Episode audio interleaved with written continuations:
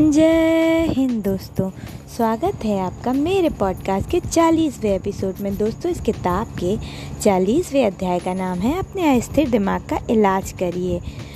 दोस्तों, रॉबिन शर्मा जी कहते हैं कि अगर आप जीवन में कुछ भी बड़ा पाना चाहते हैं या कुछ भी सही ढंग से जीवन को जीना चाहते हैं तो आपको वर्तमान में रहने का, रहने की प्रैक्टिस करना चाहिए। दोस्तों, हमारा दिमाग बहुत अस्थिर होता है।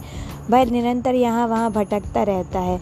जैसे कि अगर हम ऑफ़िस जा रहे हैं तो हम रास्ते का मज़ा लेने की जगह अपने दिमाग में यही सोचते रहते हैं कि हम जब ऑफ़िस पहुँचेंगे तो हमारा बॉस हमारे साथ कैसा व्यवहार करेगा?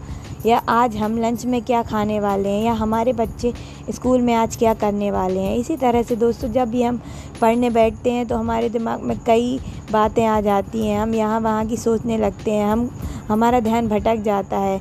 दोस्तों, यह बहुत ही बहुत ही गलत आदत है। जब आपका दिमाग यहाँ वहाँ भटकेगा तो आपके दिमाग की शक्ति बहुत कमज़ोर हो जाएगी तथा आप अपने काम को इफ़ेक्टिव तरीके से नहीं कर पाएँगे। इसलिए दोस्तों, हमें निरंतर ही अपने मस्तिष्क को स्थिर रखने तथा प्रेजेंट में उसी काम पर फोकस करने पर पर फोकस करना चाहिए जो हम कर रहे हैं वास्तविकता में, जिससे हम अपने काम को बहुत अच्छे तरीके से कर पाएँगे तथा हम जीवन में सफल हो पाएँगे। दोस्तों, रोबिन शर्मा जी कहते हैं कि जब आपका दिमाग पढ़ने से भटकता है तो आपको याद रखना चाहिए तथा आपको पेंसिल रख कर पढ़ना चाहिए, राइट साइड पर आपको टिक लगा कर पढ़ना चाहिए। इससे बहुत सारे तरीके ऐसे बहुत सारे तरीके आप खुद ईजाद कर सकते हैं जिससे आप प्रेजेंट में जिएँ।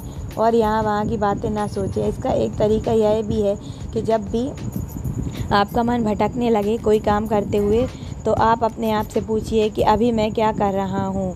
जैसे ही आप अपने दिमाग से पूछते हैं कि अभी मैं क्या कर रहा हूँ तो आपका दिमाग अपने काम पर दोबारा फोकस हो जाता है। दोस्तों, ऐसे ही आप स्वयं के लिए नए तरीके खोजिए तथा हमेशा याद रखिए कि आप जब अपने पूरी एनर्जी अपने काम को देंगे, तभी आप उस काम में सफल हो पाएँगे तथा भविष्य और भूत की चिंता नहीं करनी चाहिए, हमेशा वर्तमान में रहकर अपना कार्य करना चाहिए। धन्यवाद।